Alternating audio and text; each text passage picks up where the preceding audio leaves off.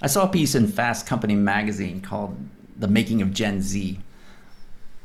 The subtitle is Why So Many of the Approximately 72 Million Americans Born Between 1996 and 2010 Have Different Ideas About Jobs and Fulfillment. Well, already that's got my attention. This is an opinion piece by someone named Kyla Scanlon. She goes through what their life experience has been, which is essentially the big punch, you know, the exclamation points were the financial crisis of 2008, which as children watched their parents navigate all of that uncertainty, and reminds us, which we all know, essentially nobody was held accountable for that, for all of the pain that was injected into the economy, except for one guy who went to jail. And then she moves on to some of the other events, uh, like like the COVID pandemic and the sort of reflection that went on there. Why, you know, why am I going to the office? Uh, what is it for? So, this is something where I connect with people who point this out, uh, younger people. Is uh, yeah, you you do question why am I working in this company? Why do I want to participate in the workforce in this way when it's part of the system that brought down the economy in the past. And um, you know, it won't be the same thing going forward, but it's probably going to repeat. So I get it. I, this laying out the history of it and this questioning of why participate in the workforce the way we have in the past uh, works with me. And so um, uh, there's there's there's more to it, uh, but I that really connected with me. Yeah, I, I'm a little more skeptical about something like this. You know, having um, grown up in a time period that overlapped the slacker generation, I heard the same narrative in, in different ways. You know, well, and, and you heard it from kids at home about their parents. Well, I'm not going to do the stuff. I'm not going to pull my weight around here. I'm not going to take out the trash and mow the lawn because you, when I was 15, you didn't, you know, come to my ball games. You did this, you did this, so that's going to choose what I do. So now it's a, I blame people victim narrative for not holding up their end, for being less than perfect, for falling short, for being corrupt, any number of things. So therefore, here are my choices. And first, I don't make my choices based on what other people's choices are. But but secondly, you know, where's that accountability? So if we're going to say companies should be accountable uh, for any number of things, for their ethics, for the, the work environment they uh, they create, for the pay equity, where's the accountability of the complainer generation blogging and ranting and TikToking about how this is unfair? I would love to see those standards held up. And, and I, my question is, what are you doing about it? You know, what, marching across the Brooklyn Bridge? In essence, um, I think the problem here is that um, we're not distinguishing between company and context. So just writing off a whole, you know, class of people in essence by saying the American company is jacked up, the American corporation is jacked up, we miss the the possibility of what a company could be. Is it really endemic to the the whole structure? Or do we have specific complaints like, all right, well, there are ethics issues that companies need to address? Fair enough uh, we can work to improve that. Is there an environment of management, unnecessary bullshit management, and bureaucracy that needs to be addressed? Fair enough. Is this a, a, is there a relative disparity of the amount of work you extract? You say 40 hours a week, you really mean 60 hours a week. Plus, you want to be able to call me whenever and come in, barge in, and tell me to work on Sunday, versus what you pay me.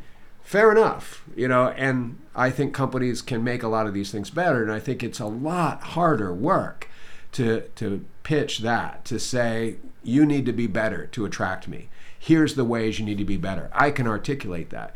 Than it is just go well i'm going to opt out because you people aren't any good so i'm just going to sit on the sofa and i guess i'll blog and try to make my money off of selling self-published books e-courses giving advice to small businesses who will buy it from me because and, and tiktok videos so I'm, I'm a little more skeptical about that because Frankly, the American corporation has added, minus the consulting arms of the American corporation, has added a greater, higher, greater net value of prosperity and meaningful work uh, to this culture than any other form of engagement on the planet. As much as we want to go back and say, well, there's the noble farmer, if we just go back and look at rural England and rural Ireland for a couple of centuries, there was no greater source of misery, infant death, thankless toil, starvation than that noble sort of, oh, well, we reject corporate hierarchies approach. Being on your own is not as glamorous as it looks like.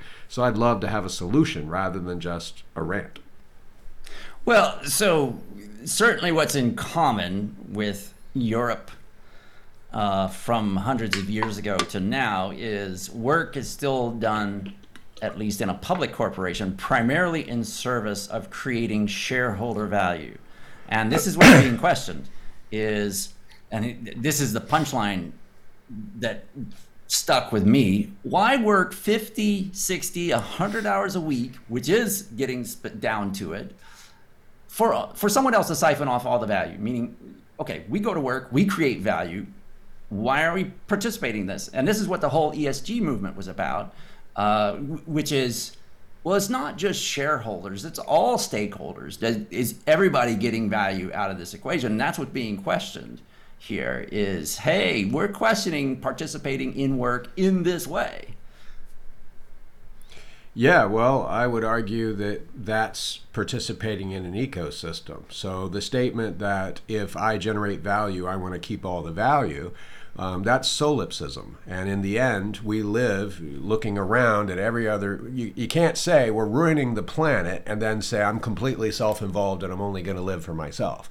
The reason we're ruining the planet is not operating like we need a, a system where we all contribute something and we all extract value. So ideally, I live in a world in which I do add value to shareholders and to my clients and to the people I work with, that it is an ecosystem. The notion that I should get all my value back, that's just not how value works. But on top of this, I would argue that we're missing a point here.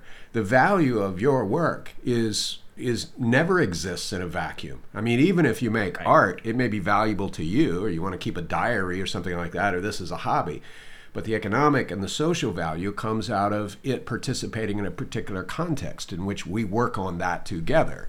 So, from my point of view, the greatest value is being added by the founder because without a founder starting a business, creating an enterprise, having that initial big idea, we don't need your work. Nobody does. Uh, f- on top of that, the shareholders are the ones that essentially enable it to happen with their financial investment. The other layers, yes, there are many layers within the average corporation that are probably unnecessary. The asshole boss, the extra layers of bureaucracy and management, half the HR department. Sorry for you HR guys, but I think you know it.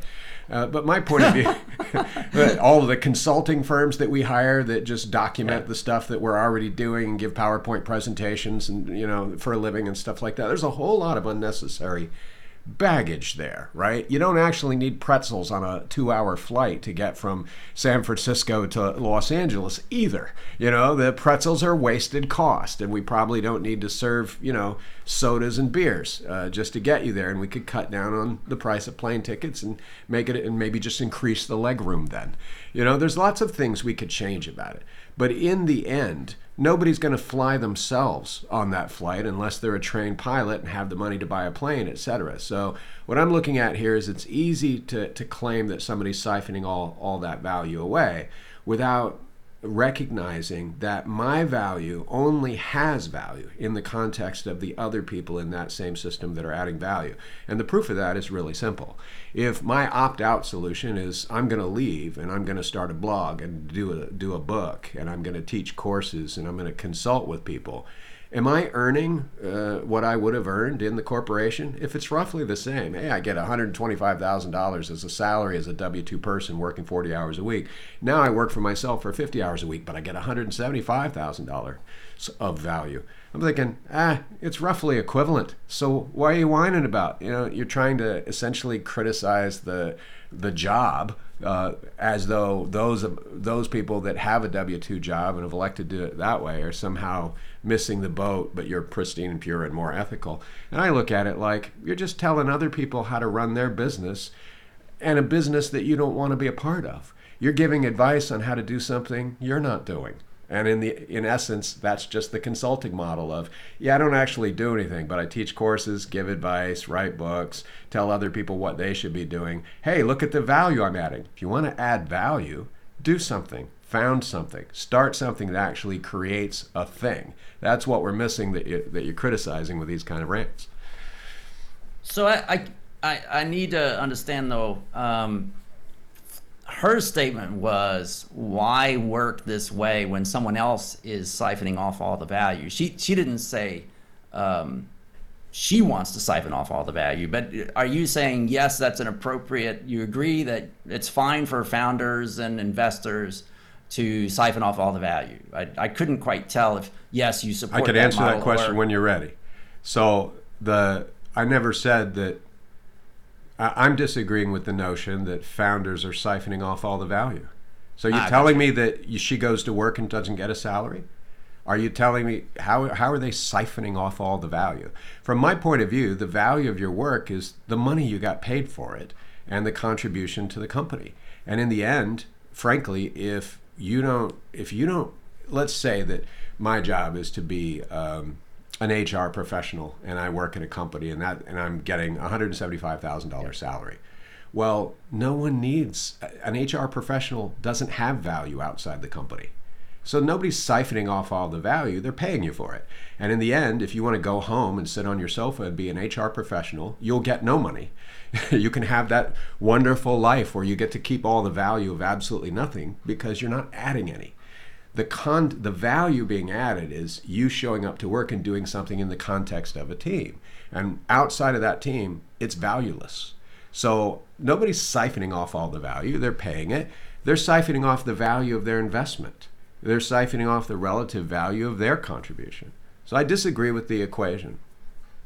So, in a feudal system of indentured servitude, servitude, um, the landowner provides land on which workers can not only grow crops and grains and raise cattle for the nobility, but they also have arable land uh, which they can feed with which they can feed themselves. And essentially, it's saying, if I didn't provide you that land, you would have no land to provide for your family. Is is that what you're saying? i'm sorry that's what they were saying so what's your point you're Uh, saying my that you're saying that are you saying that the lord is wrong that they would be able to farm land that doesn't exist somehow Without the, I think the context is without the corporation, you would not have a corporate job, and therefore you wouldn't provide value in in this particular job. There are some jobs that have no value outside of a company of other people. Yeah. So if your option is I'm going to go be a CEO by myself in my home, work from my Yeah. garage and be a CEO with no other people, there's no such thing. You can call yourself that. I'm going to go be an HR director alone Mm. Right. on my sofa with a blog. You're not an HR director. The value that you're adding only has value in the context of a team, a group of people Mm. Yes. which we call a company. And companies get built by a founder who has an idea for how this company is going to distinguish itself for other companies, add value in a way that's not being added, fix, offer some sort of solution, fill a gap, something like that. That founder deserve that's a higher value. Without him, yes, it's as though the Lord not only gave you the land, but the Lord invented land. Whoever did that added the most value. The second amount of value is the Lord comes up with the idea of land, but nobody has any. So, how do we get it? The investors add value by purchasing the land.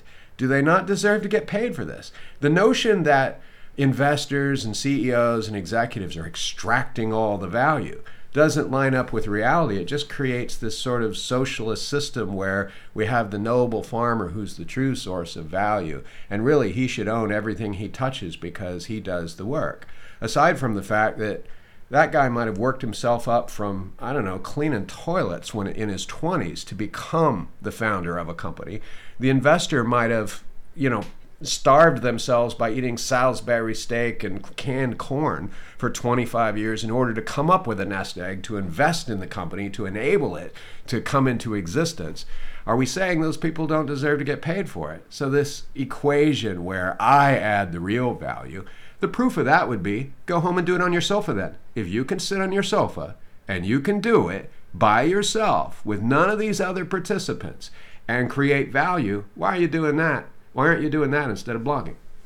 Well, doing it by themselves uh, alone is is not being said. I think this notion of the only way to create value, even as a group, uh, is is the model that we've followed for over a hundred years, which is a founder, investors. I think that is is not necessarily going to remain the case, and I think that's what's being suggested. Of course, not explained, uh, and it's and it's under this premise of if work is not a place to fulfill life goals or a stable place to create growth, then Gen Z is going to uh, conclude that it it's something that feels viscerally disappointing. And I get from that, maybe not everybody does or will, I get from that of we don't know what it's going to be, but we're going to invent something that replaces that. It's sort of like the last scene of The Matrix where he says, I don't know how this is going to go, but I know I'm going to build a world without you. And so, uh, okay, one could say, I don't know if it actually can be pulled off because I only see the world through one model of founders, investors, and everybody else works there. But I hear her saying, eh, "We're going to figure this out." Yeah, I I don't. Uh, first, the reason you don't hear her saying "I'll go off and do it alone" because she doesn't say anything. She just has a complaint, and at the end she says, "It's not going to be this way anymore." Really, because the traditional model is either you work in a company, you found one, or you live as a parasite in a consulting firm telling companies what they ought to do without doing it yourself. Those are the two traditions. What has she done? She's writing a book, giving financial advice. She's got a practice, giving financial advice. She's got a blog talking about the world and giving financial advice. In the end, you either do something and add value that way, or you tell other people what to do and call that adding value. I don't hear a big answer here. I hear a victim narrative. I hear a persistent complaint with a fixed way of being and no other answer than tradition. I like what Heinlein said. If in doubt, you can bet on tradition. The ape is a creature of habit. He'll go right back to the same stuff he's been doing, not for the last hundred years, not since the Industrial Revolution, since he stood up on two legs and walked out of the cave. From my point of view, all I'm hearing is, look, I was wronged. You people are bad. Look what you've done. I'm going to walk away from all of this. I'm not actually hearing, I'm going to go off and fulfill my life goals in a way that fulfills me personally. I'm going to do something that adds something substantive to the world and the environment. I'm hearing I'm going to go away and complain about it in my blog, diary, journal. Uh, and while I'm doing that, I'm going to find a way to make a living by telling other people that what they ought to do in these groups that I don't want to be a part of. And I, I look at this as fundamentally hypocrisy. So I'm not cheering on, you know, I don't believe this person represents Gen Z just because she's a member of it. Like if I just stood up and said, hey, all Gen X white males, I am your leader and I, I can explain what we're all doing here there'd be any number of guys that go, man, don't speak for me, talk for yourself.